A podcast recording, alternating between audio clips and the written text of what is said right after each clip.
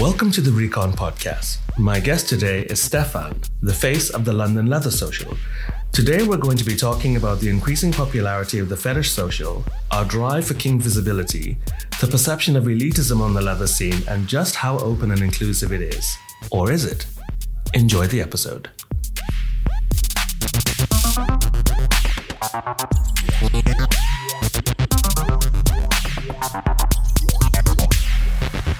Welcome to the podcast. This is actually episode one of the new season three of the podcast.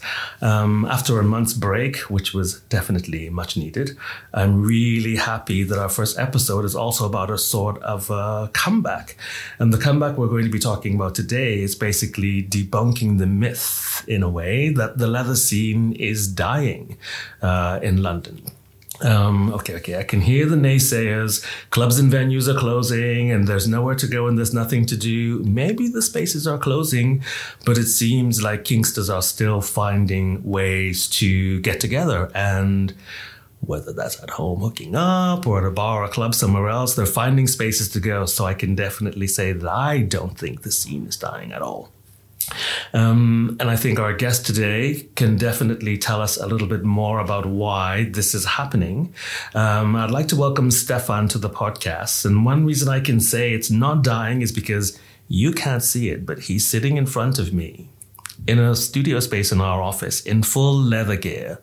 And not that I want to gossip, but he hasn't been home in about 24 hours. I think that. And the leather smells good still. Stephane, welcome to the podcast. Thank you for having me. So, I mean, I don't want to go off topic, but tell us how you arrived looking like this today. Who was? It's very simply, I took the tube and then I took the, the bus and then I walked here. But, Oh. um, I had a really nice meet yesterday, so that was really lovely. Ah, very Uh, nice. And fun. So I didn't have time to get home. I have to say, it's kind of nice to have uh, brought some flourish into our office today. yeah. I think the whole building, um, uh, yeah, has Has their eyes open today. The, the whole building has has got a different smell since I came in. Well, if they didn't know what we did before, they definitely do now. So that's good. No hiding in that. And it's one of the things we want to talk about. You know, um, you know, uh, walk of shame or walk of pride, and you tell us. Maybe that's the first question. Which is this for you? Walk of shame or walk of pride? Me, shame, dear, no dear. So yeah, no. Uh, so it's always a, um, walk of pride because, well, especially if you had fun. Yeah. If you didn't have fun, maybe, yeah, that's a shame. But um, yeah, I, I wear my gear every time I can anyway. So I, I wear it outside. I wear it um, for leisure, for pleasure. Um, just not at work, or at least not mu- as much. So I still wear boots and things. So you can get away with certain things at work. We won't talk about what you do, but you can get away with certain things when you're at work. Oh, we can talk about it. He's a teacher. okay, so a lot of people probably may not know that, you know, as I said in the intro, you are today's face of the London Leather Social. And I think it's always very interesting. You know, I've been a number of times, um, thanks to friends who decide that they will not leave me sitting on the couch some Sundays. Everybody knows I really love my sofa. Uh, but sometimes it's also nice for me to be able to go out and do something different in gear, not necessarily associated with work. I mean, there's a downside to that. You know, I go somewhere and everybody wants to talk about recon for two or three hours, and I never really actually get to let go and socialize. But it's nice to be in a different space, to be something that's organized by someone else, and to see other people, and also to see really friendly spaces. And I think it's one of the things, you know, there was an article out, and I think one of the newspapers a while ago talking about, you know, the basically impending death of the leather scene in London. And I would say if I'm looking at, you know, things we've done this year and especially with, you know, you guys hosting the leather social, I don't think the scene is dying at all. What would you say to someone who says that they think the London leather scene is dying? I totally agree with you. As in, for me, the scene maybe is transforming, um, but definitely not dying. And I think that interview was actually very controversial because the people who were actually interviewed were people who don't necessarily take part on the scene or are not seen as often as other people. Um, so I think it would have maybe a bit it would have been a bit better if they actually uh, researched a little bit more and maybe asked people who are more experienced in some ways. Um, personally, I I get it. As you said, you know, some some clubs like the Backstreet, uh, the Hoist, um, closed down, um, but also others are opening. Uh, they might not be your usual type of um, um, clubs. There will never be another Backstreet. There will never be another Hoist, but we can start fresh and have something different. And for me, the Lord Clive is a perfect perfect example of that. And um, I'm already a fan. Um, I've been there a few times. Uh, for me, the important part is actually having um, a sort of community support of these businesses because it's so easy to complain about not having any place to go. But if we don't go there and actually be physically there, you know, as much as possible, I understand money is not easy for anybody these days, but um, when we support these businesses, then we have spaces to play and places to do things and uh, places to, places to ex- explore. Um, yeah, it's, it's it's just a question of I think um, the way you perceive the scene. I would have to say that you know the Leather Social, I know it's been running for a number of years now, and I will get back to you about the beginning of that. But, you know, going to the last one, I think if people don't know how vibrant it is, they'll probably never understand that there's actually a queue that goes down the stairs and sometimes to the door and outside of Compton. So people waiting to get into the space to get to the leather social. So there also seems to be this kind of hunger, this really good desire for people to actually get out and do something else. I mean, for years and years and years, you know, there's been lots of sex parties and play parties and other things, really big and very popular, you know. Um, and I guess, you know, we at Recon, we've contributed to this somehow as well. But the thing that we find out more and more is that as the scene starts to grow and more people come on or people shift, they evolve, they change their fetishes and their kinks, there seems to be much more of a desire to just actually gear up and come and hang out. And I think um, if we look at how the concept of the leather social is now spreading to other cities around the world, it almost seems like, okay, this is catching on really quickly. This idea that we can always find play, but there's something still special about being able to gear up and come out and just hang out without this, you know, this, um, animalistic expectation that we must be like sex and shagging every time we get into gear. Um, can you, because I know You've been involved with the Leather Social for how long? Um, I've been involved with it since the beginning, so about 10 years ago. Tell us about the beginning. Um, there were literally four or five of us, and the guy who actually created the Leather Social is a guy called Simon uh, Allen.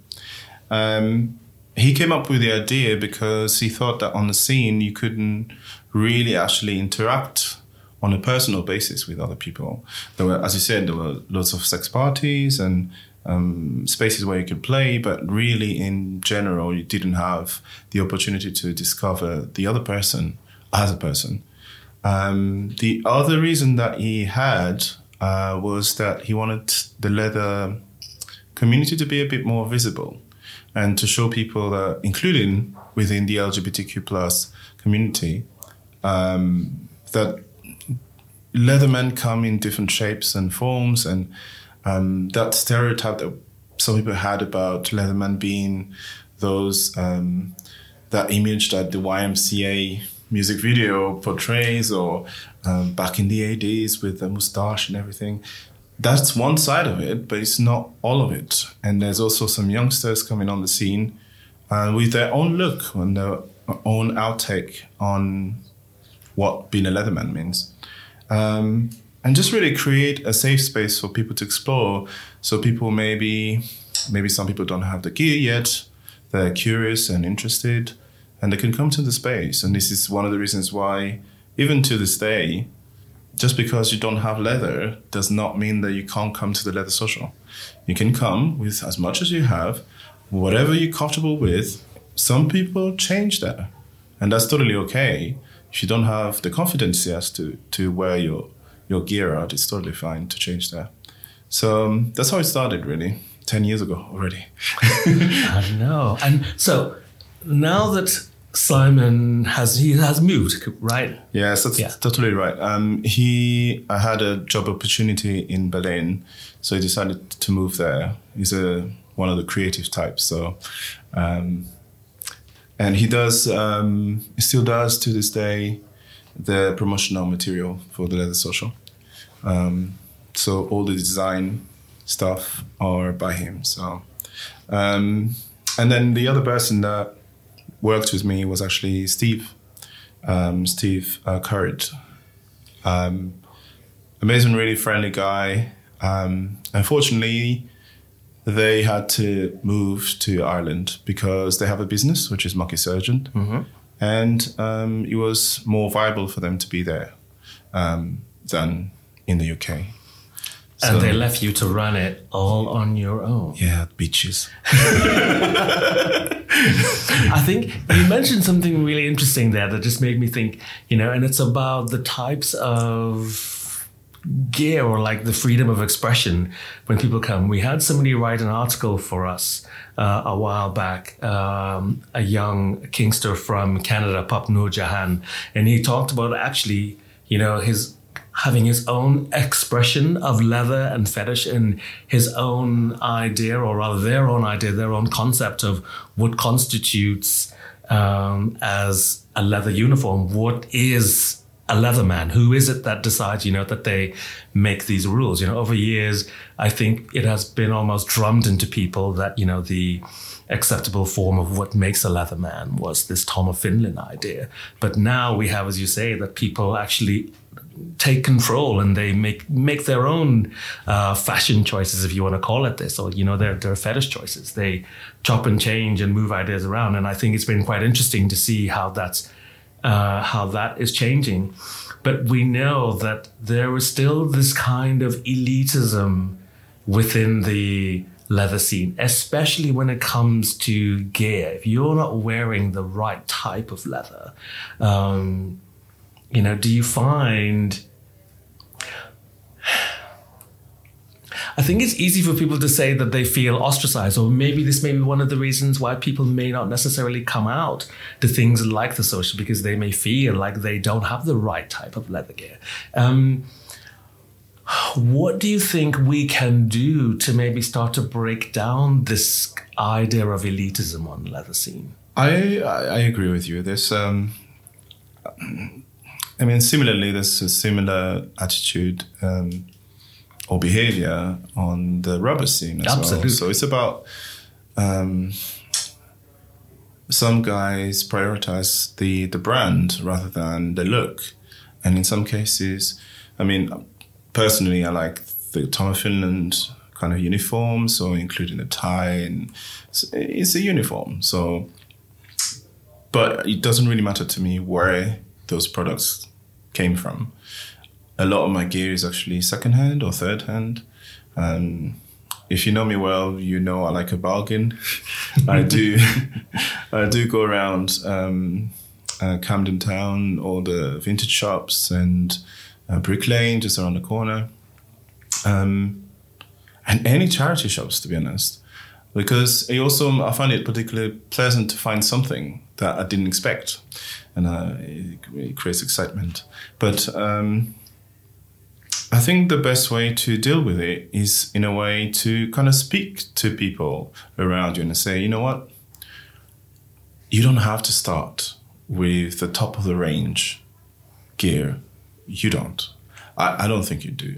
Um, even to this day, I've been on the scene for a very long time. I still don't have the means, the financial means, to actually get a Langlitz jacket or or Langlitz outfit or or even Wesco boots. Don't get me wrong, if I had the money, I would go and get them today, but it's not the case. But it doesn't mean that I'm less of a leatherman than somebody else.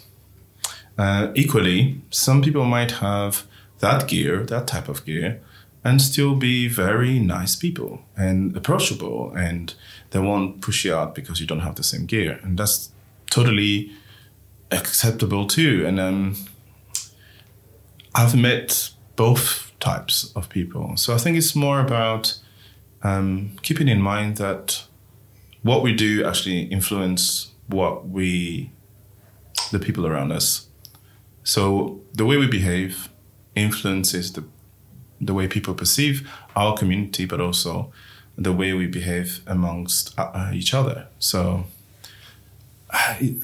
being a leatherman for me is about the leather. It's about the fit. So you might find some outfits that don't fit you yet, but you can take them to a tailor, and then they'll fix that for you, and then it looks like it's um, made to measure.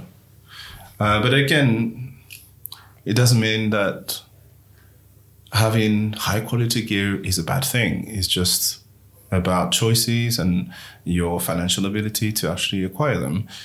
But it doesn't define you as a leatherman. And I think it doesn't, it also doesn't mean that just because you wear a particular type of brand that you should have an attitude about it towards yeah. somebody else that doesn't wear the brand. You know, you said it just a second ago that, you know, in a way, uh, you know, your influences. And I think uh, as a whole, this whole concept of getting the community together to socialize or to do this kind of socializing thing where hopefully we can kind of break down these stereotypes and break down these uh, negative norms, if I would call it that. Um, you know, you now have other cities which are starting to do something very similar. So you're also influencing now other scenes in other cities. Um, what does that mean to you that other people are starting to also have their leather socials? I think it's a reflection of our community as um, LGBTQ plus communities um, because we're longing for that actual, real, authentic connection um, that means actually creating some friendships, um, which cannot be created, but you can create the circumstance to for it to flourish. So when we go to clubs and dark rooms and playrooms and play events, it would be very strange if you stopped in the middle of uh, meeting someone and, and asking them about their brothers and sisters or their favorite pet or whatever. Even though, don't get me wrong, these kind of conversations even happen in the backstreet. But um, so it was just, I think we're all longing for that connection, um, not just based on sexual interactions. Um, and I think that's one of the reasons why um, leather socials uh, have expanded and other socials, so Rubber socials run by Mario, um, the London Leathermen are also doing uh, Gear Social, which is also a different approach because basically um, any type of gear is fine. So it includes everybody. Um, and I'm totally supportive of that. Um, all these all these socials in London, we liaise with each other. So we talk to each other. Um, we see the need, and it's a lot of people, as I said, who come to the leather social and there's a long queue. So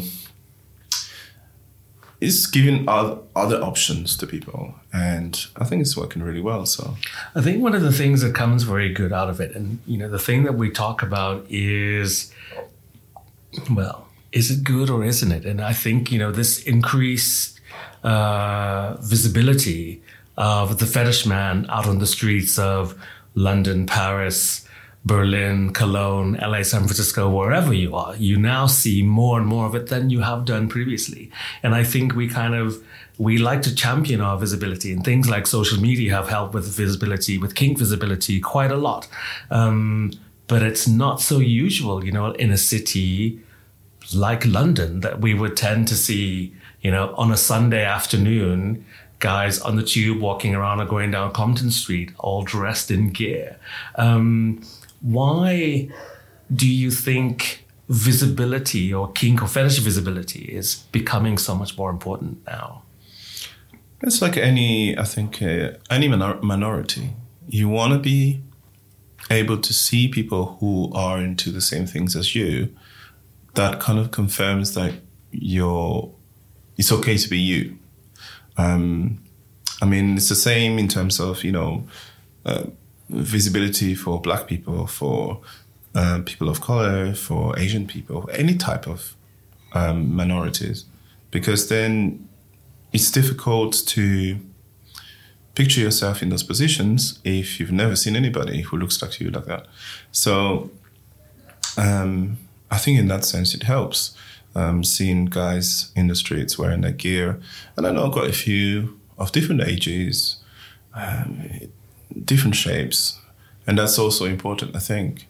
Um, and also different races. So, um, in terms of visibility for uh, people of color on the scene, we uh, strongly encourage anybody um, of color to come out and come to the socials, see what it feels like, I mean, nothing can be forced on yeah. onto people. This is definitely something I wanted to talk about because you know I remember even the first time coming to the leather social, I thought this might sound really strange, but I thought, oh my god, it's very white, and I was thinking I could look around the room, and I mean it was packed in the space, but you could count the people of color. I could count them on one hand. There were less than five people, and as a person of color yourself. Um, I think most people who probably don't know you won't know, but you're from Madagascar. Madagascar. And, you know, so, I mean, when you think of something that is this, this strong or this prominent and the face of this, this entity is, is a person of color, you would almost expect, or other people who don't know might expect, ah, okay, so if, if I go there, there should be more, you know, people representative of what I look like when I walk into the space. And do you feel like there's a, a pressure on you or a need for you to one be yourself visible more visible because you are a person of color and i think it's also about the need or the pressure to get other people of color to come to the social? I think these two points are very relevant because, um, as you said, being a person of color myself, um, I'm more sensitive to this, to to the, the, feeling that you get when you come to a particular event, and then you don't see as many people like you as you would think. Now, I think it's a very complex um, uh, situation because in some cases, I think um, people like me or people of color do not come for many different reasons. Some of those reasons are related to the fact that they don't feel comfortable in that particular environment because you can't identify with anybody else. But at the same time, in some cases, it could be related to their um, family situations where it's very difficult for them to get out of the house with uh, their gear because let's say they live with their parents or um, any other family member. Um, but that's also applicable to other people who are white. They can come to, uh, they can live with um, family, and I've known a, a few younger guys, particularly, who would love to come, but are finding it very difficult to get out of the house with their gear. So, the best way I think to address this to, to address this is actually talking to people around you. So I've spoken to almost by accident actually to a few friends. Uh, some of them are black, some of them are Asian, and they do. I introduced them to the leather social. Originally, they were not even in, into leather that much, but they they came to one event and then came back to the next and then are now regulars. so I guess in somehow I, I'm a bit like RuPaul. I'm a drag mother. Another drag mother. Well, you have to drag them in as well. yeah, dragging them literally, and yeah, get them a free drink or something. it helps. It, it, it, helps, and especially when you think about um, newbies. And I think people always think of newbies as youngsters. You don't have to be 22 or 23 to be a newbie. You can be a newbie to the scene at 40. You could be a newbie at 50. And I think it's always a bit of a challenge, not also dealing with, you know, you talk about, you know, people who belong to a certain uh, group. You know, you have people of color, and then there are also newbies who might want to be interested in coming to the scene and feel like they can't come, they're not welcome, they're nervous. Um, what is the leather social doing to get new blood in, to get newbies in? this sounds very wrong. We're not vampires, we're wicked. Some of us, some of us are. It's it's really open to anybody, and the way we promote is the way we promote it. We don't have any budget or anything, so it's it's free entry for everyone. So in that sense, that should not um, be a negative thing. It's quite the contrary. It's a positive thing because uh, let's say you're a student, uh, you're already finding it hard to find your own gear. That's okay. You can come in and wear your t-shirt, cotton t-shirt. It's totally fine, or your jeans the first time and see what's what's going on, and you don't have to pay to come in. Um, even drink wise, I mean, there's a small fund, but this, you know, I can get one free drink to newbies, and that's totally fine. So that kind of takes away already a lot of pressure um, for newbies to come in.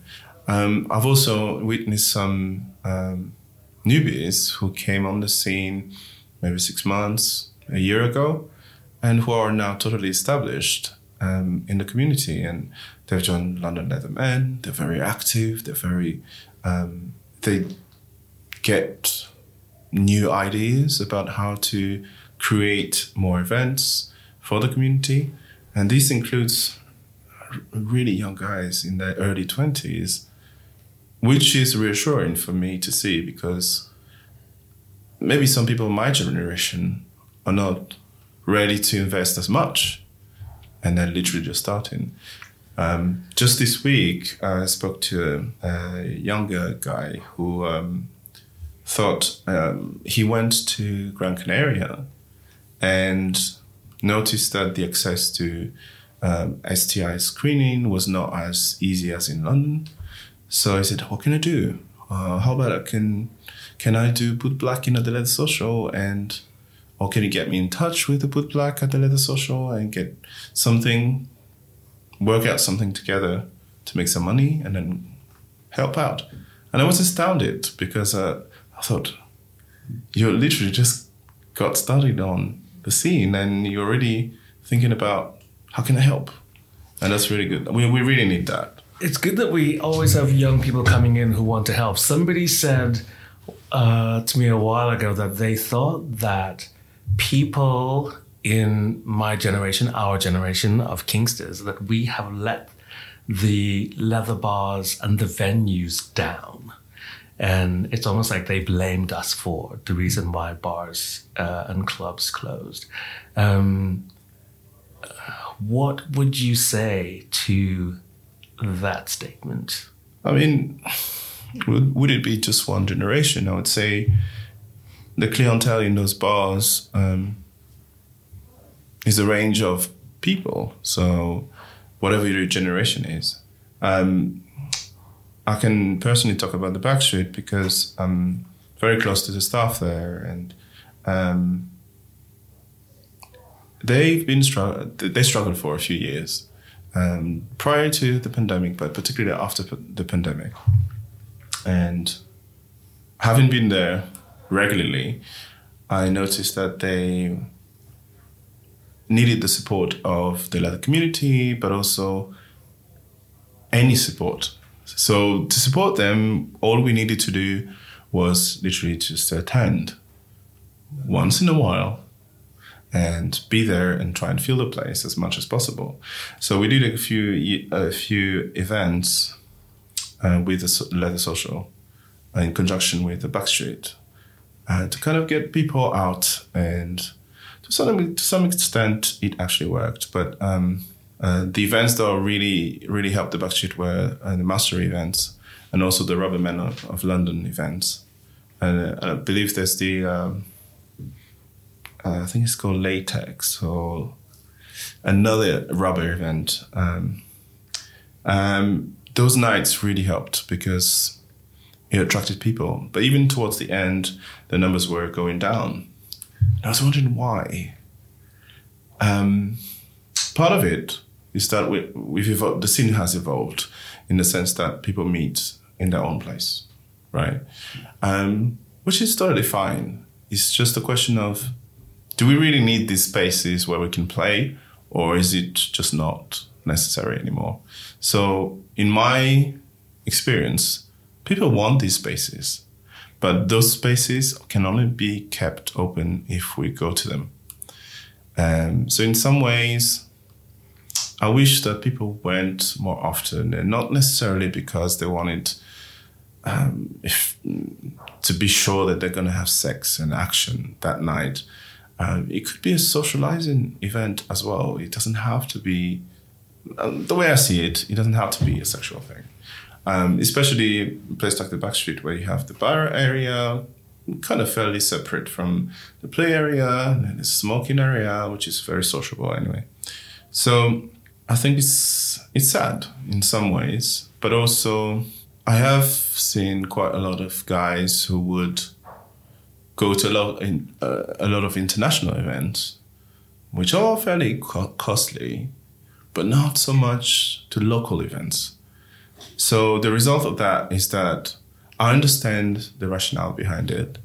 You know, you want to meet new people, you want to socialize with new people, international friends and it's totally fine. It's just a case of how do you balance it with your local um, clubs and bars? Because if we don't use them, we lose them. Yeah, and and I said this to you the other day that you know I I'm fortunate enough to do all the traveling I do to all these other events because of my job. And it's always very interesting to see some other people, I would say, who are following me around. and I wonder, like, what do you, like, how do you, how, why do I see you at six events, you know, in different cities over the course of the year? And that may be the case. And sometimes I think too, but I rarely see them out at home in London. And when you talk, when people talk about this need to socialize, you know, in some other places we go in other cities, we see them out in spaces where people go there just to so, you know, just for the social, you know. And I think probably one of the most famous ones or the most popular ones that people know is outside Prinzknecht in Berlin. You know, this is a place where you have thousands of people go. They can't barely get inside, but this idea of being visible, wearing your gear out on, in the streets with other like-minded people, and then you're just in the middle of this incredibly intense social atmosphere. Um, seems to be something that people, even though we know that the sex element of our fetish and our kink life is still quite important. But I think the need for the social seems to be increasing more and more. And I wondered whether or not this was you know, especially post pandemic when people were away, they were isolated by themselves. And I think I thought, like, coming to the leather social as well, okay, this popularity won't last very long. Everybody will race out because, you know, restrictions are down, places are open, people can come out again and socialize. And in one or two months, they will go back to their boring selves or doing whatever they do, and the numbers will go down. But it hasn't. The numbers seem to just keep growing and growing and growing. And why do you think that is? Yeah, it's. I during the pandemic, even during the pandemic, there was some um, some people I know, including, for example, um, a guy called Bob um, from Kent, who um, created a, social online to keep people going. And there was another couple of guys doing the same thing, and they kept it even after the pandemic a crisis has sort of disappeared. Um, and the idea behind it was actually to keep isolated people together and keep their mental health going and which is a valuable thing to do and i think it's again it's back to that um, need to have a connection. It's a human thing. It's a it's a natural call. We need to feel like we belong as part of the group. And um, in some ways i think those international events are following the same law or the same natural law in the sense that we want to connect with other people. Um, it's up to us to define what a good connection is, though. So, how deep do you want to know somebody, or um, do you want just acquaintances? Um, what I find sort of funny is when we go to these events, especially even in London, we well, I do see a lot of people from London, so it feels like a local event. Uh, but then again, when you see your friends from London, you tend to say, "Oh, hey, hey," and then you just kind of move on because you know that you're going to see them later. You'll on. see them at home. Yeah. um, but I think it's down to that same need to connect with other guys.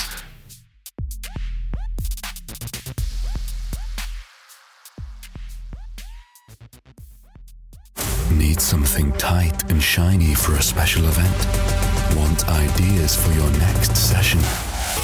At Regulation, we're stocking thousands of products, including leather, rubber, toys, electro, restraints, and playroom furniture.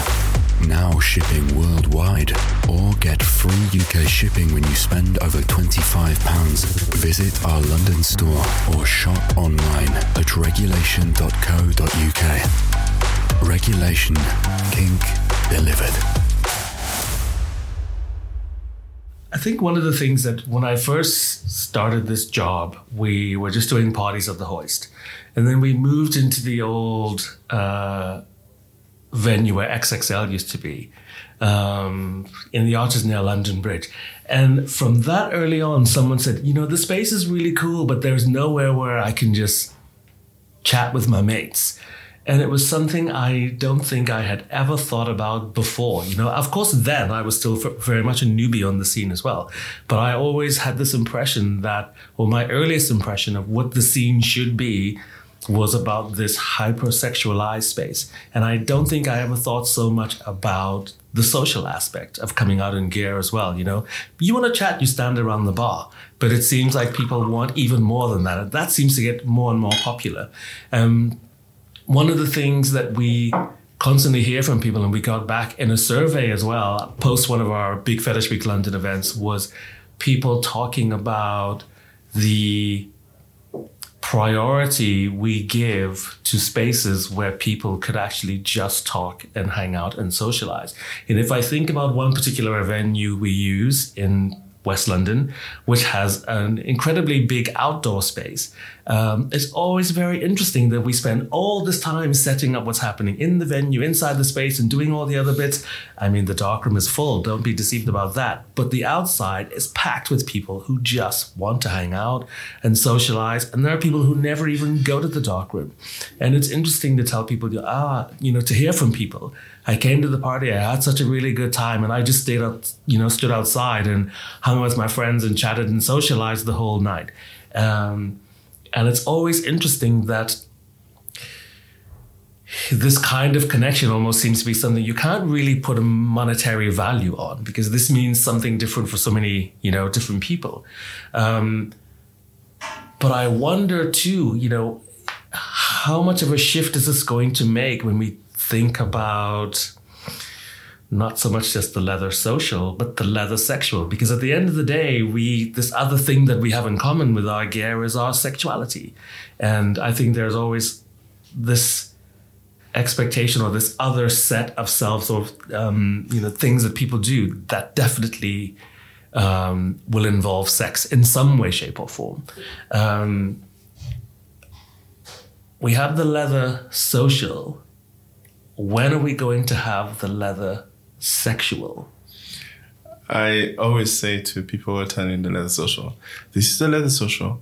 Anything that happens after this is the leather sexual. That's on you, on your own terms, uh, which is which is true. But um, I think it's down to having a balance between the two, um, and it it's down to what you want as an individual. Um, are you just really interested in the sexual part, which is totally fine too. There's nothing wrong with that. Uh, or are you just looking for more? I think the tendency is that people tend to want more than just a shag. Um, especially when you've been on the scene for a long time and you, you've been through the phases, different phases of uh, meeting as many people as you can, having as much fun as possible. Uh, then you, you're thinking, wait, wait, um, this is all nice, but I don't know any of these people. I mean, uh, it's easy to ask anybody and say, oh, wait, do you know the name of the person you had fun with yesterday? and a lot of times, either we say it after you had fun or you never know the names. but you remember their Recon name, which is it's very uh, common, I think. But it's it's down to what people want, and I think. Um, the sexual part of it, that's where clubs come in, clubs with a sex license. So um, there are still clubs around. There's um, um, the bunkers, the, the bunker bar is still there. It's up to people where they want to go and but we need to go to those places to be able to keep them. Yeah, well, um, we need to go out to actually keep the spaces alive, to yeah, keep them open. Exactly. Um, and also, I think it's it's good to have um, to involve yourself in with those clubs and have a dialogue with them. Um, that's what's happening with the Lord Clyde, with a group of us from Southeast London. We go there as a group. And we speak to the manager and say, well, could, um, would you be able to organize a night around us, you know, around fetish or around um, any kind of fetish, so rubber or leather or um, impact play. So they already have putting things in place, even though they've literally just opened a few months ago, a couple of months ago, or three months ago. So it's just about creating that, not waiting for things to happen. Anybody on the scene can bring something to the scene. Um, so as much as it's it's less hassle just to wait for things to happen, it's it's it's also good sometimes once in a while to kind of go, what can I actually do? Right? Go, can I speak to my friends about this? And then go as a group. Because then you're guaranteed not to be bored in the first place because you already have your friends and anything outside that is, is a plus. Um, but just get out there and and go to those places. Going to the social is something I usually come away with a very good feeling about. I probably feel better if people force me to talk less about work while I'm there. But nevertheless, I have a good time anyway. Because it's always good to see people. And it's it's good because as someone else who was like another face on the scene, sort of, usually I see people and I see them while I'm running, you know, running from one part of a venue to another. And I actually never get to stand and talk. So coming to the Leather Social also gives me that opportunity that I don't normally have when I'm in full work mode. And that's really good. After the, the last Leather Social, I was um, visiting my partner in Hamburg and we had dinner with two friends who are also very much on the leather scene there. And I was talking about the leather social, and you know, and uh, the friend Ariane he said to me, "We don't have one here in Hamburg, and I don't understand why." And I couldn't understand either, you know, because it also used to be another city that used to have a very thriving fetish scene, much more. There's still very much a scene, but it's a lot less hyped up than it was five, ten years ago. And he said, you know, I'm going to talk to some people about this and let's see what happens. And he sent a message last week. Hamburg is having its first leather social uh, Sunday, the 27th of September. So just like this, you know, and sometimes just a conversation between friends, it can be enough to, you know, give a bit of a momentum for somebody else to realize there is a need for this, you know, in the city where I live as well. Um, what would you say to you know, uh, not even necessarily a newbie, but anyone in any city who thinks about starting or creating, um, you know, a leather social? For me, it's it's it's fairly simple. Just get out there and and do it. There's no you don't you, you don't you don't need to start with the event with ten thousand people attending. Um, just think of it as this two or three friends of yours, they're into the same things, go and have a drink in your gear or half your gear or just wearing boots or just wearing gloves. I understand that in if you're not if you don't live in a big city, you feel more self-conscious about how people react. Um, I think with leather we kind of we're a bit um, lucky because people think that you're a biker. which is, uh, I mean, I've got funny stories about that. Or a But, uh, band. they think you're a bike or they think you're a band. You got that one. or in a rock band, yeah. Um, I do music, I personally do music as well, and I still wear my gear out. And um, when someone, a stranger, asks me, "So why are you wearing leather trousers?" and let's go, "I'm performing," and it's, "Oh, oh, that's okay then." People need to kind of explain it, but really, um, it, like the leather, the leather social in London started with four or five people. Um, and then we spoke to our friends about it, and they brought their friends, and they, their friends brought their friends, and and that's how it spread out. Um, but really, start small. Um, I've there's a perfect example for that. Um, there's a friend called Marios. Uh, he's actually Greek, and he started his first um, Athens leather social um, maybe a year ago, a couple of years ago. Um, a success. It was a success, and having maybe six, seven guys in leather, you could see the happiness. Um, meeting some other guys who are into the same things as you, and it creates a sense of belonging. It creates that sense that you're not crazy. You're just part of a bigger group than what you thought, and so just yeah, start small, and just um, have very little expectation of where it's going, um, because it will go wherever it wants to go. Um, we didn't have any idea of what we wanted out of the leather social. We just had uh, the original ideas of being more visible and uh, creating a space, a safe space for people to explore leather.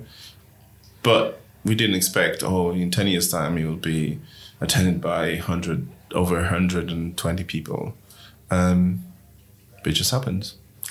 What is the future of the London Leather Social? What can we look forward to next? Um, in the past, we tried a few things that sort of half worked. So one of them was the idea of having um, a secondhand sh- sort of pop up shop uh, for guys who are looking for secondhand gear, or for guys who also wanted to sell some of their old gear. We all know that we, you know, we change in size. uh, over the years. Don't talk about that. This is exactly the reason why I have different sizes in terms of gear. So I've got a set of gear for when I'm plump, a set of gear when I'm kind of in the middle, and a set of gear when I've managed to do the diet. So, um, but um, yeah, so we kind of it would it would have been a great opportunity to uh, for people who are starting out and to have access to some gear, and and also for the people who actually were selling, it would it would be a great place because then you know that it's going um, towards some somebody who actually enjoys um, the gear as much as you do.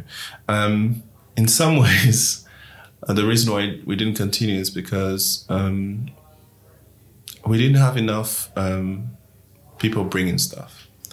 But I think it's something that we can restart and try again, make it an event.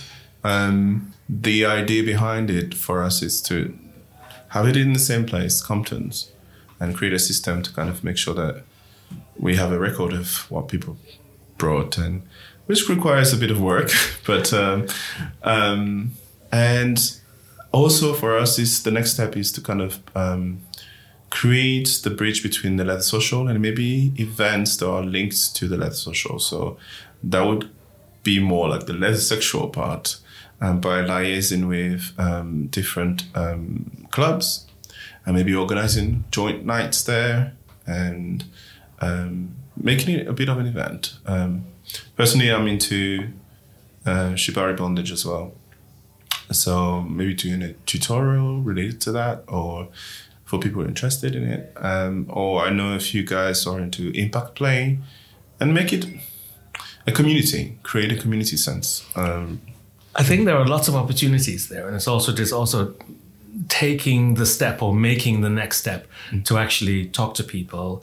And if we can get people to collab on these things together more than they have done previously, um, then that's really only a good thing. Um, you know, we talked about a lot today, I think it's very clear that I think the London leather scene or the leather scene in general is definitely not dying. So you naysayers, it's not dying. I can tell you that now. Duh. um, and I think the other important thing that we can take away about you know our increasing desire for visibility i don't think this is a bad thing at all i think it's a good thing we always talk about wanting to create these um, bridges and to grow our sense of community. You know, if you think back that we were we are original originally very social, very sociable creatures, and I think it's just normal for us to want to huddle and clump together, especially when we share this incredible thing in common, which is our sexuality, the way we like to have sex, um, and the gear that we like to wear, whether it's leather, rubber, or sports gear, or skinhead gear, or something else. We all have this thing uh, that's in common. You know, that phrase that um, gets thrown around quite a lot. One we use also is about finding your tribe, and I think at the end of the day, we have to remember that we are a tribe. Um, and the tribe doesn't only get together to hunt and to have sex, but the tribe also gets together to hang out and socialize and and have a drink. And you continue to build this sense of community and this sense of camaraderie. Um, and I think we should be definitely celebrating the fact that this concept of fetish socializing or of kink socials is starting to spread more and more in other places. What I don't think we should do is allow it to ignore the spaces that have been friendly and kind to us for so many years previously um, to the detriment of those spaces. But if anything, we need to find other ways, as you say, also to do events and other things in some of these other spaces so that we continue to visit them, continue to support them. And those spaces will actually also be there to support us and to support the fetish community. You know, people are says, we're getting short of spaces. Well, if we go to them, they'll be around and they'll be there to support the events and the other things that we want to do to keep bringing the community together. So I think there is definitely something to be said for the increase in popularity or for actually the rise of the leather social. Um, you know, and thank you to um, you know, you uh, and Simon and Steve and the other guys for having the courage to come out and be, you know, public faces and putting it together. Thanks to all the other guys, you know, who pitch up on a regular basis, because I'm sure you probably have some every Sunday regulars. And then there's also the people like me who dip into it every once in a while. But I love when I go. Um, I love that there's a buzz and there's a vibe.